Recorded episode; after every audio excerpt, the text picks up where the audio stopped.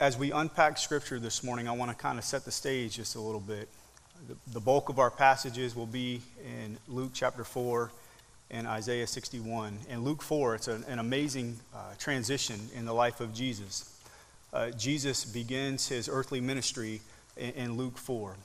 And he does so uh, after uh, he was uh, baptized by John the Baptist, and uh, as the Lord, the Father, declared over him, This is my Son, who I'm well pleased.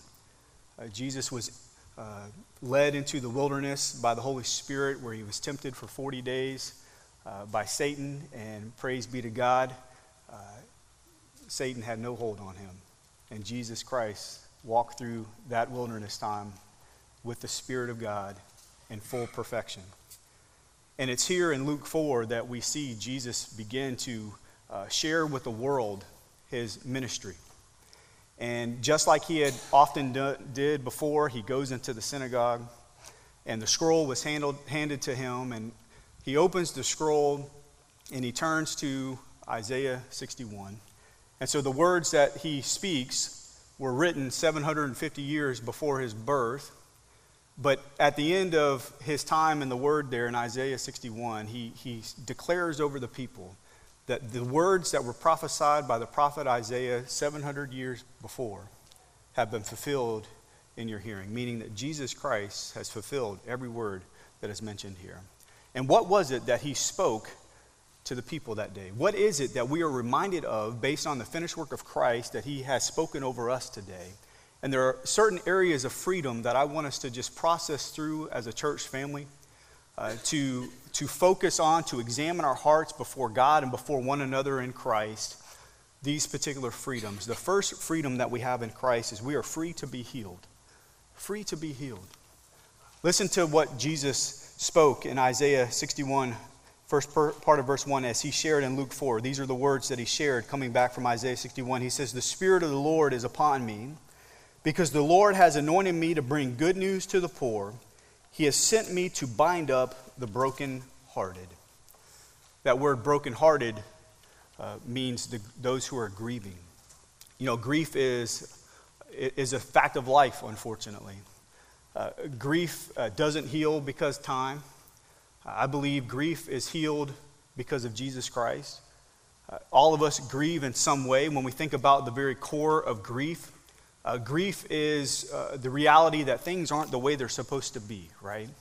And so some of us have found grief within a relationship or grief within uh, a medical condition or something that's happening emotionally or, or mentally. Uh, but, but grief is a reminder that things aren't the way they are supposed to be. And, and Jesus says that I have given you freedom to be healed. And this isn't the first time that we hear about healing in Scripture. Healing is all throughout Scripture. In fact, the psalmist would write about this oftentimes. In Psalm 147, verse 3, the Scripture says, He heals the brokenhearted and He binds up their wounds.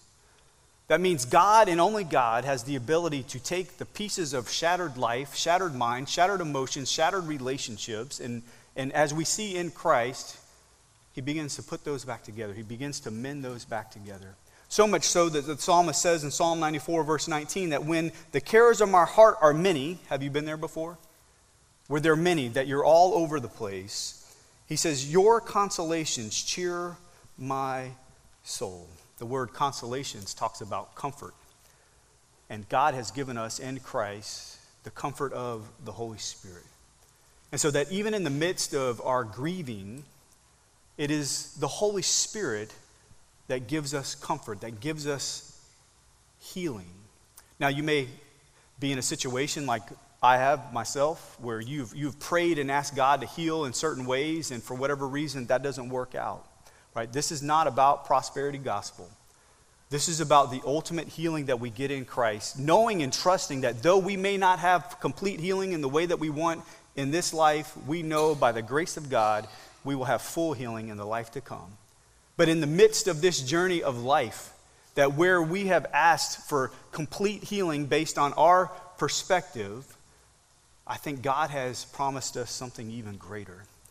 We see this in the life of the Apostle Paul, as the Apostle Paul in 2 Corinthians verse 12, or chapter 12, verses 8 through 10 says this. He says, Three times I pleaded with the Lord about this, that it should leave me. So there's an element that Paul has. We don't know exactly what it is. Some would say it's poor eyesight, some would be, uh, you know, different things. We don't know exactly what it is, but we do know that he was in a place of brokenness, a place of grieving, and he pleads with the Lord uh, three times to have that removed.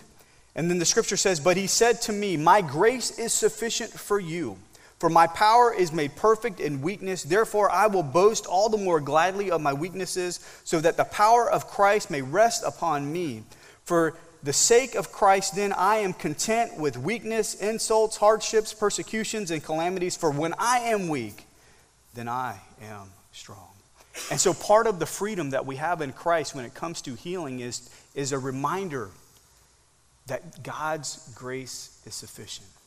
And so, as we enter into our first time of response to the Lord, as you think about your life today, and you think about those places that are broken, if it be relationship or emotion or uh, mental things, whatever it is, and you've gone to the Lord and you sought the Lord, and, and maybe He hasn't brought the healing that you desire, are you content with knowing that God's grace is sufficient?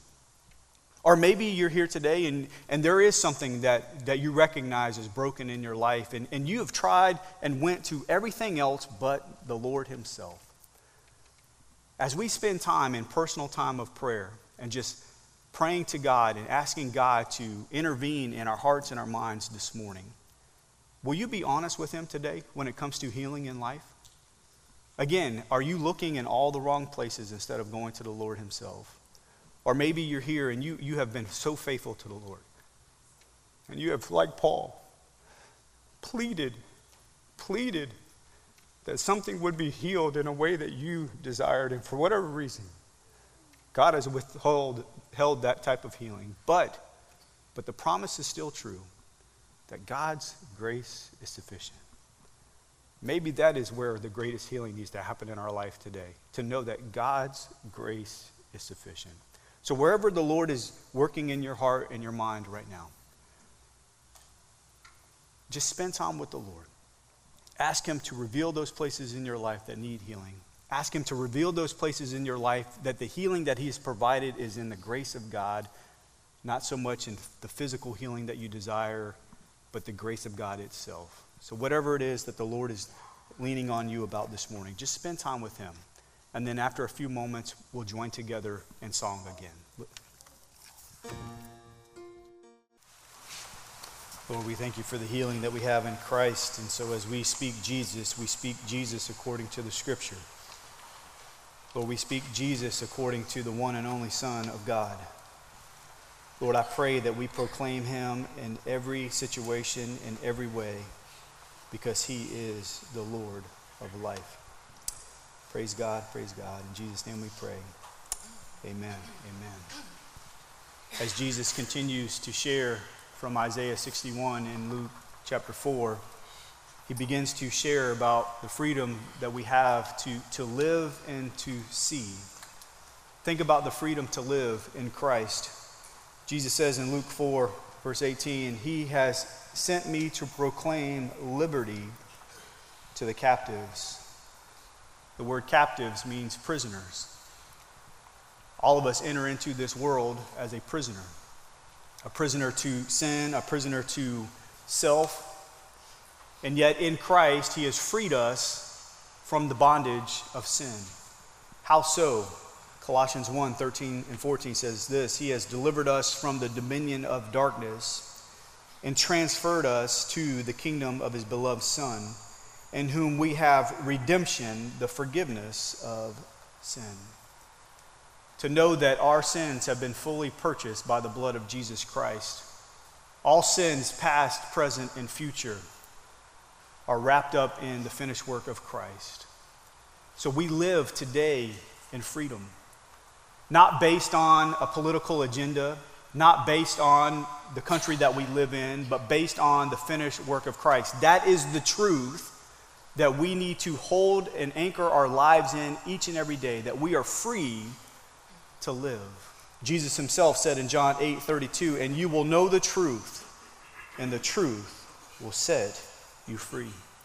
A few verses later in John 8 36, he says, So if the Son sets you free, you will be free indeed. But here's the point that I think Jesus is going to continue to work through the gospel that we have a great enemy. Satan himself is living every day to try to rob you of the freedom that you have in life in Christ.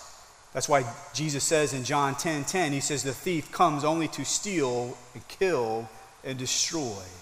I came that they may have life and have it abundantly. And so we have an enemy that spends his days and with his demons, his minions, if you will, to rob us of the freedom that we have in Christ. And so it's not just a freedom to live, but it's a freedom to see. It's important that we see rightly the way that Christ would desire us to see. That's why he says in Luke 4, verse 18, he says, and recovering of sight to the blind. The word blind there refers to those who are deceived. And it's easy for us to look around the world that we live in and see deception everywhere, but the reality is that many of us, as Christians, Christ followers, can't see the very deception that we are buying into ourselves. And so when Jesus spoke those words on that amazing day in the synagogue there in Luke chapter 4, quoting from Isaiah 61, we need to be reminded that every day in Christ we are free not just to live, but we are free to see, to rightly see the gospel. Why?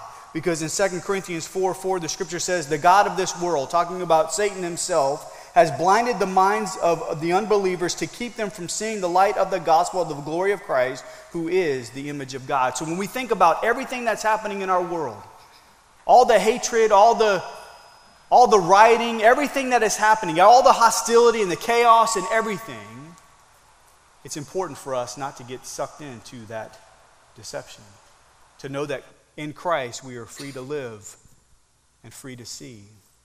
And yet, because our guard is let down oftentimes, and oftentimes our guard is not the truth of the gospel, our guard is our emotions, and that's it, we find ourselves being deceived. And that's why Paul says that we are to have a daily renewal of the mind. Romans 12, 1 and 2, the scripture says, I appeal to you, therefore, brothers, by the mercies of God. So, based on the gospel itself, to present your bodies as a living sacrifice, holy and acceptable to God, which is your spiritual worship. Do not be conformed to this world, but be transformed by the renewal of your mind, that by testing you may discern that it is the will of God, what is good and acceptable and perfect. And so, as we transition to our next time of just personal time with the Lord, and you think about your life for just a moment, are you living in freedom the way Christ has set you free? Are you seeing that life of freedom in your own life? Not based on the agenda of the world. See, we cannot be conformed to the world, a world that has a system of removing God out of everything, but we need to be transformed by the renewal of our mind Every day, the discerning part is that every day we are proving in life that God's will is perfect, it is acceptable, and it is good. So think about the two things, the two primary things that Jesus addresses time and time again about what robs us of life. Two things legalism and license. Legalism tells us that God didn't do enough for me, I've got to add more to it, right? And right there, when we start to buy into that false idea, right there we begin to lose out on living the life of freedom that Christ has given to us. The other one, license. License communicates the idea that God did not do enough in me, therefore, I still have the same desires that I had in the past before knowing Christ as my Savior, the same desires that I have no power over anymore. And yet, in Christ, we may still have certain desires, temptations, if you will. But in Christ, we have new power.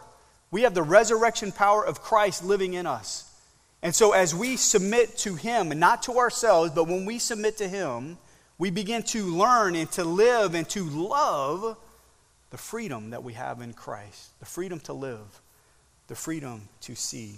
So, as we spend time, personal time with the Lord at this moment, as you ask the Lord to show you areas of your life where you're not living free.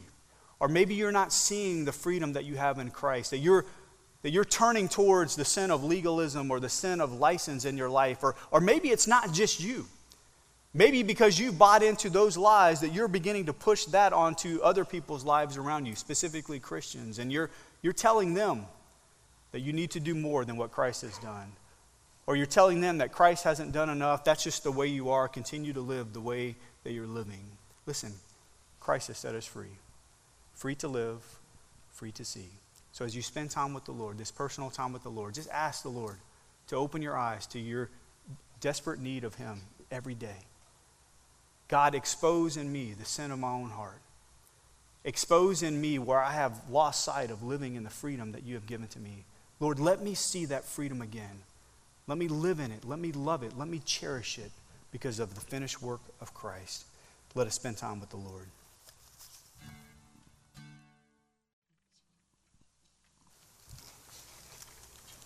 Lord, as we thank you for your greatness, Lord, we do so thanking you for the life that we can have in Christ. And Lord, I pray that each and every day that we live on this earth, Lord, that you would allow us through your Spirit and through your word and through the community of faith, see how precious that life is, to see your goodness, to see your glory. Lord, thank you again for the life that we have in Christ. Lord, let us see it each and every day. In Jesus' name we pray. Amen. As Jesus continues to share from the Word of God in Isaiah, the next thing that he begins to share about is the fact that we have in Christ freedom to give love and to receive love. Think about the giving of love that Jesus displayed on Luke 4:18 he says that he came to set at liberty those who are oppressed. The word oppressed here means those who are neglected. Think about the people that are neglected in life. Usually the people that are neglected in life uh, they're, they're pushed to the side, they're ostracized, they're, they're the ones who aren't like the others, if you will. They're the ones that are the most vulnerable. The scripture would call those the widows or the widowers, the orphans, those who live in poverty in many ways. And yet, the scripture tells us time and time again that Jesus made it a habit as his ministry to spend time with those who are oppressed, those who are neglected, those who are pushed to the side.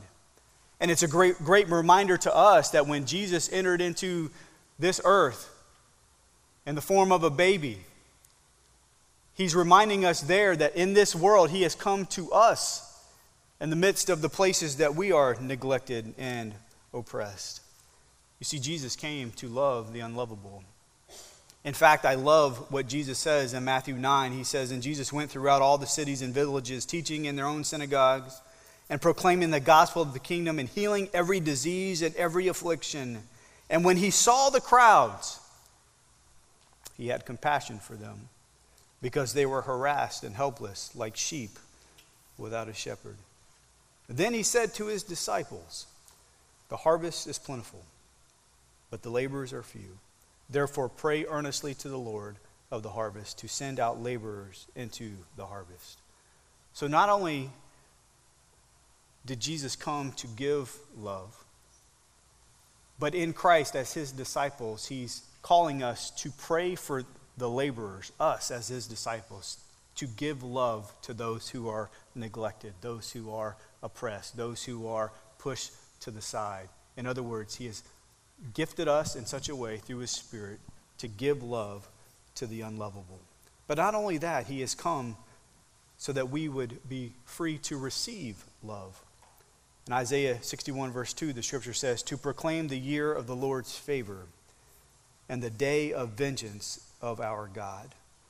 Two important phrases there to, to proclaim the year of the Lord's favor. That's the year of Jubilee. If you go back to Leviticus 25, it talks about the year of Jubilee. It's something that happened every 50 years. And every 50 years, essentially, the, the slate was clean, right?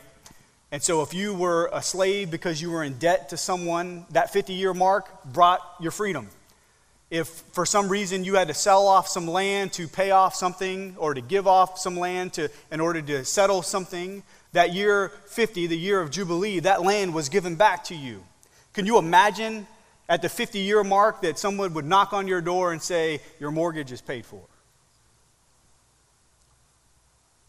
The year of Jubilee is a picture of the beauty of salvation. That Jesus Christ has come to us to do what we cannot do on our own, to set us free from the wrath of God, to make us right with God, standing in the very righteousness of Christ. And so that year of Jubilee is an important year as it pictures the great salvation that we have in Christ.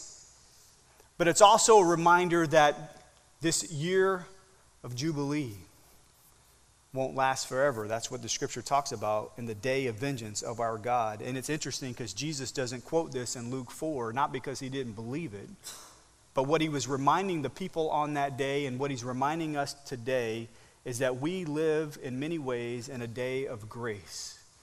That God is showing his loving kindness to us every day. And it is the patient kindness of the Lord, according to Romans, that leads us to a place of repentance. But we need to be reminded that that day will one day end, that Jesus will come again. But this time, he's not coming being born as a baby in a manger, but he is coming as the ultimate judge. And the only thing that makes us right before God is nothing that we bring to the table, but only what Jesus has brought to the table and our faith in him. And so when we think about this giving and receiving of love, the question is have you received the love of Christ? Don't be deceived. You don't have to get yourself right in order to receive it. You receive the love of Christ, and then He'll begin to work a work of grace in your life. And that's something that I think many of us need to hear today. The very weight that we're under today is this idea that we have to somehow prove ourselves to God first. That's the false teaching that Jesus was uh, fighting against during his earthly ministry. In fact, in Matthew 11, he says this He says, Come to me, all who labor and are heavy laden, and I will give you rest. Take my yoke upon you and learn from me, and I, for I am gentle and lowly in heart, and you will find rest for your souls. For my yoke is easy and my burden is light. The reality is, it was the religious people of the day, the Pharisees, that were wanting to tie up a yoke of burden on the people's, around the people's necks, saying that you have to do this, this, and this, and this. And yet Jesus comes and says, Come to me, receive me, receive my teaching of the gospel of grace, and there you will find rest for your soul. So the question is Have you received the grace of God today? Have you received the love of God? Have you, as a Christian, daily received that? Listen, every day the door is open for His grace. It's a table that is set before us every day. That's why the prophet Isaiah speaks in Isaiah 55 with this great invitation. He says, Come, everyone who thirsts, come to the waters, and he who has no money, come buy and eat. Come buy wine and milk without money and without price. Why do you spend your money for that which is not bread, and you labor for that which does not satisfy? Listen diligent to me and eat what is good, and delight yourselves in rich food. Incline your ear and come to me. Hear that your soul may live, and I will make with you an everlasting covenant, my steadfast, sure love for David. So, as we spend time personally with the Lord this morning, when we think about the fact that we are free to, to give love and free to receive love, in order to give love, we first have to receive it. Have you received the love of Christ today? And as you have received the love of Christ, are you giving that to others? Are you giving the love of Christ to the unlovable? Are you truly speaking Jesus in every atmosphere that you're in? Or are you withholding it? Unlike Jesus, when you look at the crowds around, are you being welled up with compassion? Or being welled up with criticism and hatred and apathy? And so this morning, let us be reminded that we have been freed in Christ to not only give love, but to receive love. So as you spend time with the Lord this morning, think about those truths that we are free to give love and free to receive love. Be honest with the Lord. Lord, we thank you by your grace. You gave us tremendous love, unconditional love. And Lord, by your same grace, you allowed us an opportunity to receive that love. Lord, I pray that as we rest in the very love of Christ that you have for us, as we stand in that, Lord, that we will not only reflect that love to you primarily, but we will also show the love of Christ to those who are around us. Lord, thank you for preparing our hearts this morning. In Jesus' name we pray. Amen. Amen. Now we're going to transition to our time of celebrating the Lord's Supper together. I just want to say a few reminders. If you are on campus in the sanctuary and you have not picked up one of the elements of the Lord's Supper, uh, we have stations up at the front and uh, we have one in the back. Please make sure you have that. Uh, also, you do not need to be a member of Charleston Baptist Church to celebrate the Lord's Supper with us, but you do need to know the Lord as your personal Savior. This is about the community of faith, and so we're going to celebrate it together. The scripture reminds us why we do it. Uh, the apostle Paul writing to the church in Corinth says in 1 Corinthians chapter 11 verse 23 through 28, "For I received from the Lord what I also delivered to you, that the Lord Jesus on the night when he was betrayed took bread, and when he had given thanks, he broke it and said, "This is my body which is for you. Do this in remembrance of me." In the same way also he took the cup after supper, saying, "This cup is the new covenant in my blood. Do this as often as you drink it in remembrance of me. For as often as you eat this bread and drink the cup, you will proclaim the Lord's death until he comes. Whoever therefore eats the bread or drinks the cup of the Lord in an unworthy manner will be guilty concerning the body and blood of the Lord. Let a person examine himself then, and so eat of the bread and drink of the cup. Verse 33 So then, my brothers, when you come together to eat, wait for one another. Let us pray one last time. Lord, we are so thankful for this morning. Lord, thank you for allowing us an opportunity to remember, uh, to celebrate, and to examine our hearts before you and before one another. Lord, we thank you for the finished work of Christ. We thank you that we are free to be healed. Lord, that we are free to live and to see. And in Christ, we are free to uh, give love and to receive love. So, Lord, as we celebrate the Lord's Supper together, I pray that this would be such an important time and the life of the community of faith here. In Jesus' name we pray. Amen. Amen. So to prepare for the bread, if you would, just push down on all the tabs, and that should lift up a clear tab. Go ahead and pull that clear tab, which I am having a little difficulty. There we go. Remember what God's word says. When we think about the bread, it represents the death of Jesus for his people. The scripture says Jesus, on the night when he was betrayed, took bread, and when he had given thanks, he broke it and said, This is my body, which is for you. Do this in remembrance of me. So together, let us take the bread. And then, if you would, pull up on the final tab there, and that'll expose the juice. The cup represents the new covenant in Christ, the blood of Christ, and the grace that we have in Him, not because of our works, but because of the finished work of Jesus. The scripture says, In the same way also, He took the cup after supper, saying, This cup is the new covenant in my blood. Do this as often as you drink it in remembrance of me. Let us take the cup together. Up until this point, the majority of our time alone with the Lord has been simply that it's been alone time. But we do want to take a moment because we're reminded at the Lord's Supper that this is about the community of faith, not just the individual believer. And so we want to have an opportunity where we can gather together in small groups just to pray together. And so as you look around, the people around you, I would encourage you to just gather with those around you and to pray together. Uh, in addition to that, we'll also have uh, people up front here standing, and they'll be ready to pray with you. And so, if you would uh, like to come up and, and just pray, pray together with those who are up here, uh, please do that as well. Uh, and so, whatever the Lord is leaning on you, if it be praying together within our group, maybe with your family or some friends or a community of faith that's around you, or coming forward and, and praying with uh, someone that's up here, we just ask that you respond to the Lord. We'll do that for a few minutes and then we'll join together uh, back in song. So, let us uh, join together in prayer.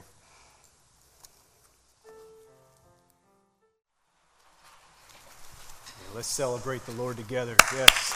Amen. Yes. Thank you for joining with us at our worship service today, both on campus and those joining with us online. We'd love to connect with you. We'd love to partner with you in your next step with the Lord. So if you have questions about who Jesus is, or maybe you already have a relationship with Christ, but maybe fellowship is struggling and you just need some encouragement or some guidance in that, we'd love to connect with you. If you have questions about Charleston Baptist Church or how to get engaged in life group or a place of ministry, please let us know. If you're on campus, stop by our next step area, which is our main gathering area. If you're joining with us online, please fill out one of the connection cards.